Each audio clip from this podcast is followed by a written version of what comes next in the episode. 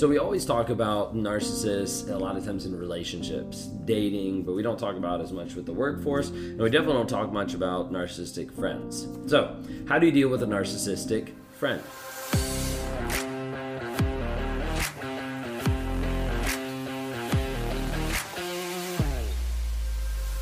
If you guys are new here, my name is Ben Taylor. I'm the founder of Raw Motivations, creator of the NARC App, and your guide in the 45 day Clarity Challenge. You can access that at claritychallenge.net. Uh, if you like what you see here, talking about narcissism, my journey in narcissism, talking about narcissistic abuse, hit subscribe and hit that notification for me because we're dropping new videos all the time, and we want to be able to have you interact whenever we go live on the platform, whenever we're doing Q and A's, multiple things like that. So we'd love to connect with you there as well. Well, what happens when the narcissist is a friend? When you're dealing with a friend. Okay, because just saying like, hey, don't deal with them, like, don't interact with them, like, that's not always helpful because you can't always do that, or you might be in a unique friend dynamic that would be really hard. Sometimes those are tough decisions that people have to make. So we want to talk through that today. I want to talk through this idea of having narcissistic friends, of what boundaries need to be there, some coping strategies, and then decision of what you might need to do. Well, when we're talking about uh, narcissistic friends, it's important to know that narcissistic friends, narcissistic partners, there's all the same underlying things going on. It's not like they're any different. Maybe the tactics, maybe the emotions, maybe the pieces that you see might be coming out a little bit different, but it's the same core. It's the same understanding that there's a lot of shame and there's a lot of guilt running underneath the surface, not as a way to put empathy, but just saying, like, this is what's happening. Okay. Oftentimes, you're going to find narcissistic friends extremely concerned about self. Like they're going to have that high level of ego, they're going to have that high focus on them. And a lot of it is going to be focused on their needs, sometimes at the expense of other people, at the expense of hurting other people or whatever it might be. It's the idea like, I am more important. Oftentimes, they'll still use and abuse others, but it ends up being for their own gain. You also see that piece of like no empathy come in, of not caring about their friends, saying they care or saying they care when it matters to them, or when it's convenient, or when it's easy, or when they're getting something out of it. Now, sometimes in like the friend group or things like that, you're going to see it, it, people that they're always talking about themselves. Like they're not really interested in others, they're not really interested in caring about anyone else. It's all about them. Sometimes you'll still see the piece of like manipulation. You'll still all these, see see all these things come into there. Okay. Um, sometimes it'll be where you have like a friend group or you have a certain friend and they're like, hey, like let's let's do this together, and then they cancel, then they disappear. Um, they maybe they just show up unannounced. Uh, maybe it's only like when it suits them, like when it when it matters to them, then they'll make it happen. Uh, excessive self talk, uh, a lot of different things of like just focused on the self. Okay, so narcissistic friend, a lot of those are very similar, but we're just kind of bringing that into the friend realm, if that makes sense. So when you're talking with a narcissistic friend, when you have a narcissistic friend, like you need to be able to set like boundaries. And it's important to know that like boundaries are essential for you, period. Like it doesn't matter if they're narcissists or if they're not narcissists, if they're a friend or if they're a partner, you still need boundaries. You have to remember that with a boundary, that is for you. A boundary is your limit of how much shit you're going to take. And after you pass that line, you're like, I'm not going to take anymore. Like, I'm going to go do what I need to do. I'm going to go focus on what I need to do. I'm going to remove myself from the situation, whatever it might be. But those boundaries are meant for you and they're meant for everyone. Okay? So, when we're talking about these boundaries, you need to identify the problem behaviors. Like, hey, this is what the problem is. Let me go and reflect on what is this doing to me? Like, is this actually meeting the needs that I have? Is this actually meeting the things that I need in my life? This is actually hurting. This is actually hindering. Okay, then we need to be able to take a pause. And so with this, then you have to decide I need to figure out a time to be able to talk to this person because I don't know how they're going to respond.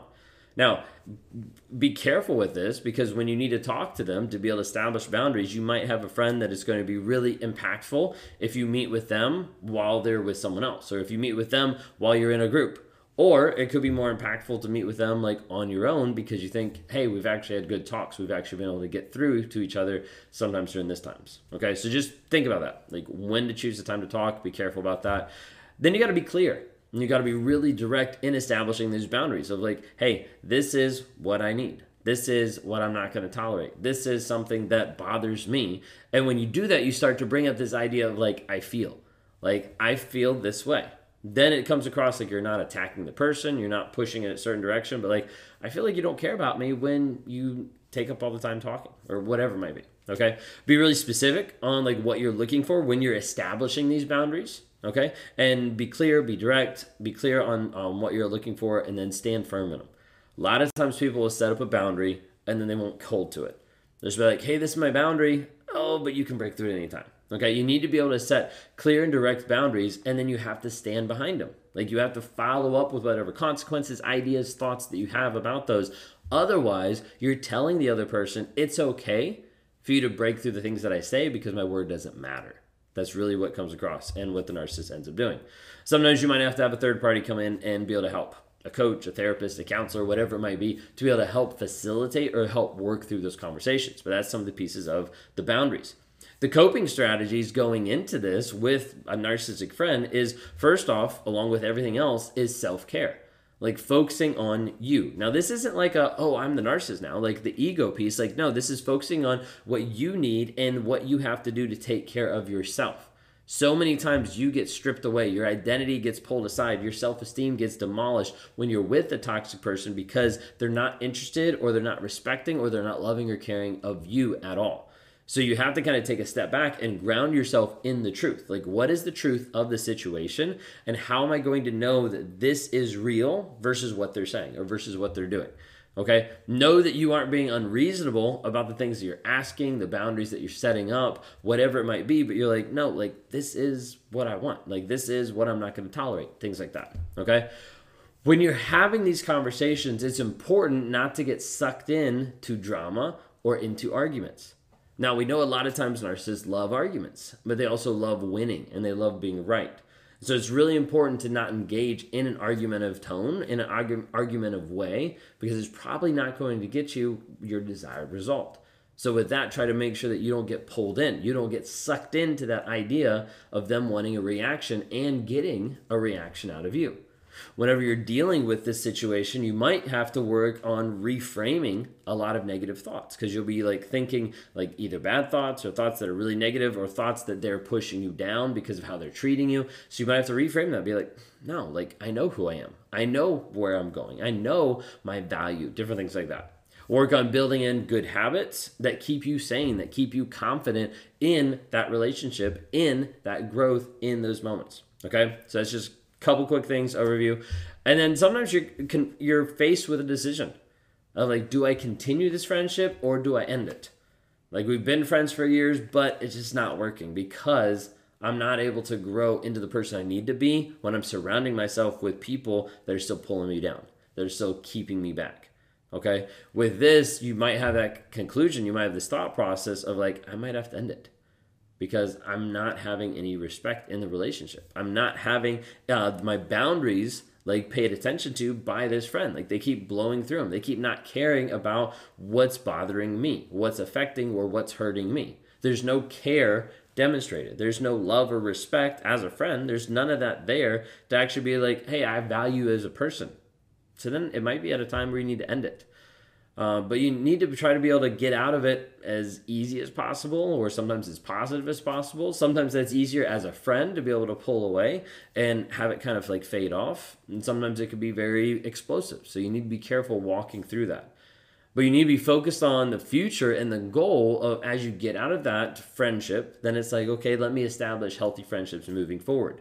Sometimes that's the hard piece because people are like, but I don't want to let go because this has like been a friend for my entire life. Well, that also might be some of the reason why you haven't been able to excel at some things in life because we oftentimes become the people that we're closest to. And sometimes those people that we're closest to, if they're toxic, are going to keep you back from achieving your full potential, from achieving who you could be. If you're going through this with a narcissist, narcissistic friend, you're like, I don't even know like where to start, what to do. Like, I want to encourage you to reach out, to be able to seek help reach out for help, whether that's a therapist, whether that's a coach, whether it's a counselor. I would love to be able to talk to you. If you find that, you know, interacting with me or just some of the, the straight up answers that I try to give on all the social media would be good for you, then please reach out. Go to rawmotivations.com, click on the one on ones. We'd love to be able to help you and be a part of your healing journey because it is a process. It's not something you're going to snap your fingers, then it magically gets better. It is going to be a process. That's why we call it a healing journey. My goal is to help people in that healing journey to have that slowly transition into a growth mindset. And as you continue to move forward, you're accelerating, you're growing, you're changing, and you're developing, moving forward into the person that you were meant to be.